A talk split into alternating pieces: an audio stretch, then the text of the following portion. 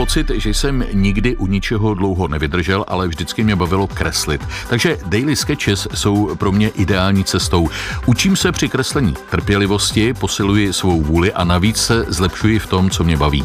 Přiznává náš dnešní host František Svirák. Dobrý den. Dobrý den. Od 25. listopadu 2016 uděláte každý den jeden sketch. Kdo vás k tomu inspiroval? Inspiroval mě k tomu Michael People Winkleman se jmenuje. Je to americký grafik nebo 3Dčkař v podstatě a poté, co jsem začal, se proslavil.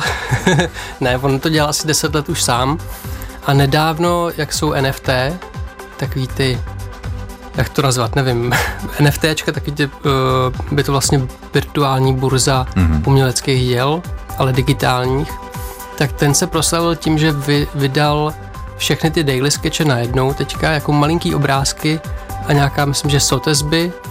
Aukční síň to vydražila asi za 80 milionů dolarů. A on se tomu pak smál hrozně, že koupí rodičům barák a že to je blbost celý. No tak vás čeká asi velká budoucnost, jak tak poslouchám. Hosté hovoru je dnes filmový střihač, fotograf a malíř František Svěrák. Příjemný poslech vám přeje Vladimír Kroc. Hovory.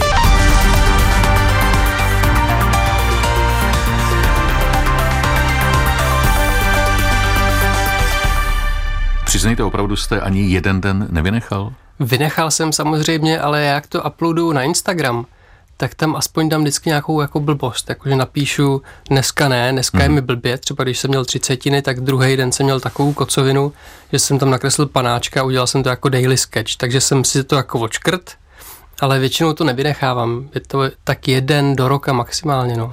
Třicetiny to už máte za sebou? To mám už, už rok a půl za sebou. Ale nevypadáte. No, no kombinujete zejména tuš a akvarel? Kombinuju teďka hodně akvarel s takovými mikronky se to jmenuje. Nejsou to makronky, jsou to takové tušky ingoustový, pigmentový, yeah. které jsou na archiv, archivování, takže vydržejí vodu. Ale hodně jsem dělal s tuší taky. A kde vysí eh, akrylový experiment Blbouni v baru a opilý intelektuál? Blbouni v baru ani opilý intelektuál ještě nikde nevisí. Ty jsou teďka na polici ve skříni u mě. A to jste namaloval 17. listopadu loňského roku? Je, už je to loňský rok, ano. Je to tak? No tak vy to víte líp, já nevím takhle ty data, protože No já jsem se díval na vaše stránky, ale eh, jak to vůbec vzniklo blbouni v baru? No já všem těm postavičkám říkám blbouni, protože já neumím anatomii, jako umějí ty, co to vystudují, nebo se tomu vážně věnují a studují to. Takže já tak jako nakreslím tuškou takový obrys, což každý člověk asi zvládne, že to pak vypadá vlastně tak organicky. Nevěřte troš, tomu. Ne, tak s trochu cviku to zvládne každý. A já pak, když to obtáhnu, tak už to vypadá hůř. Ale vypadá to, já jsem to nazval blbouni, takže všem těm postavičkám říkám blbouni. Aha. A rodiče mají blbouny takhle v koupelně, to jsou taky blbouni, co skáčou do bazénu, taková fronta na tom prkně na, u mhm. bazénu. Mm-hmm a říkali, že ty blbouny, blbouny mají nejradši vlastně. A proč opilý intelektuál? Protože tam sedí s pivem u stolu a o něčem přemýšlí. Je to nejtěžší vymyslet ten název k tomu obrázku? Ne, není. Já jsem, já jsem to dělal bez názvů a mě říkal Vladimír Smutný, tátův kameraman, mm-hmm. říkal, no, to je dobrý, ale měl bys tomu dávat názvy. Tak jsem to chvilku dělal, pak jsem přestal, pak jsem zase začal, takže občas tomu dávám názvy, občas ne. A jakým médiem je pro vás Instagram? No, sociální sítí, která by mě měla inspirovat, ale bohužel to, ten interface tohoto rozhraní, kdy se jenom scrolluje, je tak vyčerpávající, že to spíš bere lidem život. Dává to, bere to víc, než to dává, mi hmm. přijde. A jaké máte ohlasy? Protože já se přiznám, že vlastně eh, jsem k tomu došel právě přes Instagram. Eh, hrozně se mi líbily eh, vaše obrázky, já nevím, jak je nazvat, on to působí jako nějaké středozemí, Středo, středomoří. Středozemí je hobit. ne, je to takový středomoří, já jsem, já mám hrozně rád Řecko, ty ostrůvky tam, mm-hmm. protože tam se člověk dokáže ztratit, tak i tam je hodně a málo lidí. Takže pro mě to je Řecko, ale pro některé lidi to je Itálie. Já bych taky sázel víc na tu Itálii. No a ono to je tak, že každý někam jezdí rád, třeba do Chorvatska. Takže pro lidi to může být i Chorvatsko. Hmm. Ale tak já jsem to nechtěl definovat, tak jsem udělal kalendář, který jsme jmenuje na jihu aby to neodrazovali jako milovníky Itálie, že to je Řecko, na to nechci. Že jo? A to chcete říct, že je to čirá fantazie, že to nevychází je to z nějakých je fantazie, no. Je tak jako 2 až 3% jsou jako z reálných míst.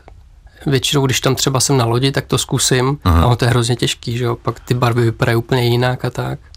Takže většina je jako vzpomínky nebo fantazie. No. Takže z hlavy, ne z fotografie? Z hlavy, no. A kam do Řecka jezdíte rád? Já mám nejradši ostrov Hydra, který je pod Aténama, a nebo Korfu, Levkádu, takovýhle menší. Jste pro sebe to Řecko objevil? Já jsem to ne, neobjevil pro sebe, pro, pro nás to objevil, pro naší rodinu, tátův producent, nějak, nějakým roce 80 něco, když zdrhal někde z Iránu, z BBC, nebo z Iráku, to nevím už, tak zdrhali přes Kypr na Hydru, Aha. celá ta ambasáda, a on tam byl z BBC a tam si to zamiloval, protože to vypadá trošku jako Cape Town, jak je tam teplo a je tam malá stolová hora a on je z Cape Townu původem. Takže to doporučil tátovi a my jsme tam byli poprvé asi, když mi byli 4 nebo 5 let. A to si moc nepamatuju. Tam si pamatuju jenom, že Michal Čech, televizní eh, režisér, eh, nás vždycky, když posiloval, protože on miloval posilování, tak jsme vždycky seděli na něm a on dělal kliky. tak to jsou hezké vzpomínky. Ty jste ještě nenakreslil. Ne, ne, ne. A kdy jste zjistil, že vlastně k tomu máte sklony talent? Já jsem vždycky hrozně rád kreslil. A rodiče říkají, že třeba do čtyř jsem nemluvil, že jsem spíš jako seděl na kober, ležel na koberci a kreslil si. Nebylo že... potřeba nic říkat. Asi, no. Byl jsem blbouna, který chce jídlo, že No a mě to vždycky bavilo, že třeba jsem si kreslil do takového sešítku takový vymyšlený Star Wars lodě a to jsme pak s klukama asi jako povídali o tom a tak. Ale víc jsem se tomu začal věnovat, až když jsem chtěl dělat vlastně kameru a, a film, abych mohl nějak ukázat ten záběr třeba zjednodušeně, ho nakreslit, jak by ho chtěl udělat. Tak vlastně jako pomůcku jsem hmm. potřeboval vylepšit se v tom, až mi to zůstalo. No. My jsme zamluvili ten Instagram, vy jste říkal, že vám to moc nedává, že spíš bere, ale na druhou stranu eh, asi máte docela dost fanoušků právě přes eh, tuhle tu síť, ne? No, mám jich dost díky Lucii Výborný. Ono se ukázalo, že ty média hrozně fungují, že asi bych měl hmm. asi 300 nebo 400 a to byli lidi, kteří jsem znal. A po tom rozhovoru najednou jsem se probudil druhý den a tam při, přiskákaly stovky dalších. Takže ty média určitě fungují, ale na tom Instagramu se musíte podle mě hrozně prodávat. A to já nedělám hmm. jako ty celebrity, který tam ukazují svůj život. Tam vlastně, když se scrollujete mim, tak tam občas je jak můj kocour, nebo něco z Řecka, jako fotka ale já tam nedávám to, že jsem si koupil nový auto a jaký mlíko piju, jakou značku nebo něco. Takže já to nevyužívám takhle. Jako mě ten počet těch lidí se mi líbí, že se to líbí těm lidem ty malůvky a všechny ty komenty mě vlastně těší hrozně, ale není to, proč to mám, ten Instagram. Já přemýšlím, jak to popsat. Na mě působí něžně ty, jak jste řekl, malůvky. Ohradil byste se proti tomu? Ne, mně to přijde občas jako omalovánky, takže, takže klidně něžně. Ano. Jak dlouho trvá jeden denní sketch? No 20 minut až hodinu třeba.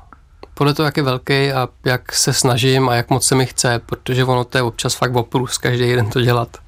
No ale zároveň to přináší to, co jsem vlastně citoval na začátku, i určitou disciplínu, ne? No je tam, je tam disciplína, ale ono to je hlavně i takový odpočinek když se mi do toho odpočinku občas nechce, což je zvláštní. Ale pak jste Ale rád. Pak jsem rád, no. On jeden malíř teďka v nějakém podcastu říkal, že vlastně to je jako meditace. Že si to uvědomil, když jako slyšel něco o meditaci, jak člověk vypustí všechno okolo, přemýš, nepřemýšlí o ničem a věnuje se jenom tomu jednomu vlastně. A zjistí, to já vlastně dělám každý den, když kreslím. Takže to mě vlastně taky pomáhá, že vlastně se člověk uklidní, jenom dělá liny a barvičky. Takže zatím ptát se na to, kdy s tím skončíte, to je asi blbost, ne? No, ptají se mě na to lidi, ale já na to mám takovou odpověď, že by byla blbost to teďka jako přestat, hmm. jo. A když budu mít deset let, tak to už bude nějaký milník, ale zase po deseti letech je blbý přestat, že jo. Jaký, jakým právem teda teďka přestávám, jako. Tak uvidím, jestli mi to bude furt bavit, nebo ne. A jak vznikají digitální kresby? Ty vznikají podobně, ale je tam větší svoboda v tom, že to můžete vymazat. Nebo hodně jako to hledat v tom, mm-hmm. víc než, než, tom, než té tušce a v tom akvarelu. A jak jste se k ním dostal? To je zase něco jako prapůvod Star Wars? Určitě. Určitě Star Wars, protože to by v mém životě hodně, asi v každém klukovi to je zakořeněný od pěti let do 50 třeba, si myslím, možná až 60, můj táta to taky miluje. Co děda, tak to už bude Dě, 87. Děda to asi zná, možná, asi to nějak viděl, ale nikdy ho to neoslovilo, si myslím. Mimochodem, ale on je taky pořád kluk, ne? Trochu. On je tak, oni si říkají v divadle kluci, no. Jsou taky, taky jsou kluci, miluje auto, že jo, svoje a tak. Samozřejmě je to chlap. Uvažujete o výstavě? Já mám malinkou výstavu u kamaráda v kafé Kaple na Zbořenci pod hmm. Karlákem. A ta byla prodejní, takže tam ještě něco je, něco zmizelo už. A Ale my... takže si to někdo koupil, ne, že by to odnes. No, no, no naštěstí si to koupil, neodnes, ano. Hostem hovoru je dnes filmový střihač, kreslíř, hudební tvůrce, fotograf, kameraman František Svirák. Posloucháte Hovory. Nadčasová povídání s nevšedními osobnostmi.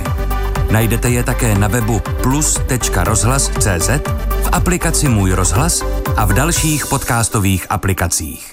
Proč jste si vybral jako profesi filmový střih? Ježíš Mara. No, já jsem na střední chtěl být kameraman. Jako lidi chtějí být popeláři, když jsou malí, pak kosmonauti, tak já jsem pak chtěl být kameraman. Tak jsem šel na fotku. Mm-hmm.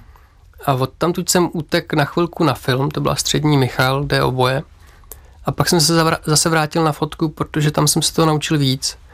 A když jsem skončil, tak jsem nevěděl, na jakou vejšku jít. Věděl jsem, že chci na film, nevím proč, asi jak jsem v tom vyrost, ale říkal jsem si, že bych chtěl asi režii, ale že tam se toho člověk moc nenaučí. Že mi přijde, že tam není tolik řemesla, což se ukázalo jako pravda, protože my jsme dělali mnohem víc vlastně režisérských cvičení mm-hmm. na tom střihu než ty režiséři. Tak jsem šel na střih, ale už, už to je tak dávno, že vlastně nevím tu motivaci zatím, Ostatně táta vystudoval dokument, taky ne, ano, studoval no. režii. No, není to práce poněkud podceněná, nebo spíš nedoceněná, tak to myslím. Je to hrozná práce. proto, proto právě chci trošku víc točit a, a kamerovat, mm-hmm. protože je to hrozně zábavný. Je to taky jako puzzle nebo sochařina, že dostanete nějakou hlínu a buď je dobrá, nebo je to mramor, anebo to je obyčejná tvrdá žula, nebo nějaký jíl, který vlastně, co splácáte, on se rozteče ale když je to dobrý, tak je to hrozně zábavný, protože si člověk může hrát, vznikají tam hrozný emoce, je to okno od okna, jsou jiný ty pocity, které z toho střihu vlastně vylezou na toho diváka. Pět střihačů, pět různých filmů. Ano, přesně. A vlastně ten film vzniká teprve ve střižně, dá se to tak říci. Já si myslím, že hodně. No, že vznikne scénář, který napíše třeba táta a už říká, že na tom place jsou to takový kompromisy, že už to vlastně ničí ten scénář. A pak přijde třetí fáze, když teda, no tak tohle se nepodařilo a vzniklo z toho tohle, tahle postava je slabá, tahle je zase mnohem lepší, takže to může člověk v tom, v té střižně mnohem líp, eh, může to z toho nějak vykřesat ještě jinou věc. A jaké to bylo stříhat třeba Betlémské světlo, jehož kameramanem byl už zmíněný Vladimír Smutný, jeden z našich nejlepších kameramanů? No začátek byl hrozný, protože táta říkal, když mě k tomu přizval, tak já jsem byl nadšený, že jo, první film s tátou a pak když jsme měli začít, tak on říká, nebo už na tom place, kde já jsem dělal film o filmu, tak říká, hele, ale já to vlastně asi nechci moc střihat. Protože on většinou všechny filmy si připraví a roz, rozzáběruje už předtím, než to natočí, že detail, všechno si nakreslí precizně, protože umí taky krásně kreslit. Nebo taky on umí krásně kreslit, teď se nechválím. A tohle to chtěl dělat jinak. To měly být jako velký celky, který vlastně chtěl co nejvíc udržet v jednom, v jednom záběru. Já jsem říkal, no, tak to je výborný, tak já s tebou budu dělat první film, ale ty nechceš, abych stříhal, to je teda je skvělý. Ale nakonec jsme museli stříhat, protože to ten film chce hmm. a je to vlastně té forma vyprávění a samozřejmě vznikají filmy, které se nestříhají, ale jsou, zna, jsou slavní podle mě hlavně tím, že jsou jo, ty nejsou stříhaný, ty je jednozáběrovka, ale mě to vlastně vůbec, Je to samoučelný. Je to samoučelný, mě to vlastně nezajímá, hmm. protože mě na tom střihu i na té kameře baví, že ten umělec, autor vede nějak to oko a tu mysl toho diváka a chce mu něco ukázat. A když víte všechno, tak mi to nebaví vlastně. Když jsem mluvil o tom, že stříhačství je možná trošku podceněná profese, není nedoceněný film i Betlemské světlo? Podle mě je to krásný film. To jste jeden z mnoha, který to říká, ale bohužel byl to nějaký divný čas, kdy za prvý k nám dolehla západní civilizace a ne, nechci to eh, nějak ne, nejsou to trendy, ale jsou to prostě věci, které naše společnost řeší, jako je mýtů a genderová korektnost a takové věci, která tady dřív nebyla. My jsme byli vlastně slovanský takový uh, hlupáci v tomhle hezký, ale že jsme to neřešili. Hmm. A teďka už se to u nás řeší a dědův humor a tátův, který je hodně táta třeba vlastně tu sexualitu rád ukazuje v tom filmu, když se kouknete na akumulátor a tak, nebo na jízdu, kterou, kdybyste to viděl poprvé teďka, podle mě jako moje přítelkyně to viděla, tak říká, že je divná. Ale jak jsem s tím vyrost, tak mi to přijde normální.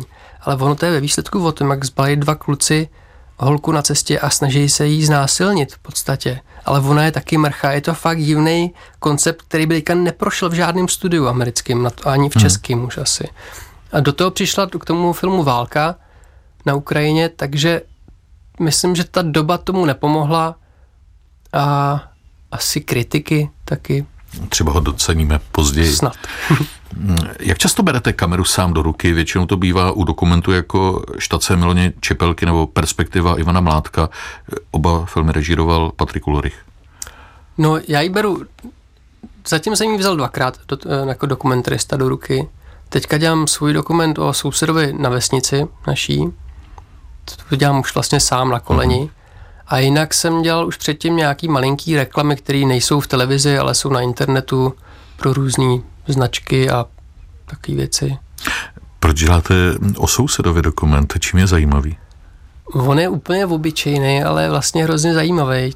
Tím, že je tam z nich nejinteligentnější, a nejhodnější. A je to prostě nádherný člověk, z kterého vyzařuje taková pozitivní energie, že když přijede do té vesnice, tak se seběhnou kočky k němu a on vítají se s ním a tak. A je hrozně šikovný, vždycky, když máte nějaký problém, tak vám to opraví, protože mechanik. A zároveň já jsem byl tak přesycený těma romantickýma komediema, že jsem chtěl natočit něco o českém venkovic, což je pro mě mnohem důležitější než než český město, protože s tom já jsem podle mě víc vyrost v mládí než ve městě. I když jsem byl ve městě, tak pro mě to byl vždycky víc domov. Hmm. Jak se ten film bude jmenovat? To ještě nevím vůbec. je snažší stříhat vlastní materiál, který jste si sám natočil? Je to mnohem snažší, protože už jako kameraman víte, co ten stříhač jako vy bude chtít použít, že potřebuje detail, pak potřebuje celek a už si to můžete jako připravit a víte, co tam je, nemusíte to nakoukávat pak je to blbý v tom, že můžete proklínat jenom sebe, když se to klepe, nebo to je nevostrý, nebo něco Nemá takového. No. A máte fígle na režiséry, třeba Jana Svěráka, jak jim decentně podsunout vlastní nápad, aby ho přijali za svůj?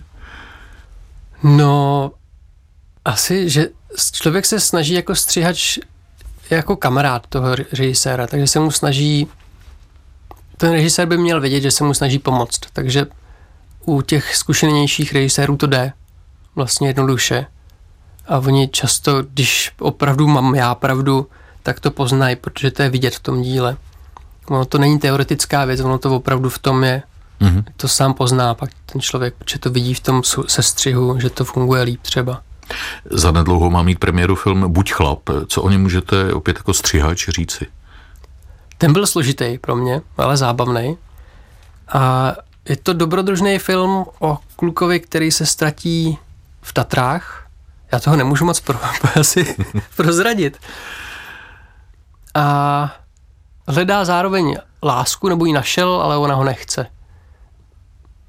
Dobře, no tak půjdeme se na to podívat. No, já fakt nevím, kolik toho můžu říct. Dobře. Eh, co máte na mysli, když o sobě na svých webovkách píšete, že jste náruživý field recordist? Já jsem to psal dávno a hodně jsem předtím natáčel všechny zvuky. Já to dělám teďka a už spíš jenom na mobil. Předtím jsem si kupoval různé ty nahrávátka. Je fakt, že mám tágo doma a všechny mikroporty, abych mohl mm-hmm. točit. Ale je to asi sbírání materiálu, jako když pak sbírá v kamerou člověk ten dokument, tak já si sbírám zvuky, který pak hledám v počítači, protože si je pak nepojmenovávám. Ale hodí se, hodí se mi do spoustu projektů, jako zvuky moře, vítr a pak to tam dávám takže to je jako, že rád zaznamenávám zvuky kolem asi. Jak jste se podíval na muzikálu Branický zázrak? Tam já jsem dělal jenom animace, polovinu animací a pak jsem točil ten trailer a videoklip k tomu. Mm-hmm.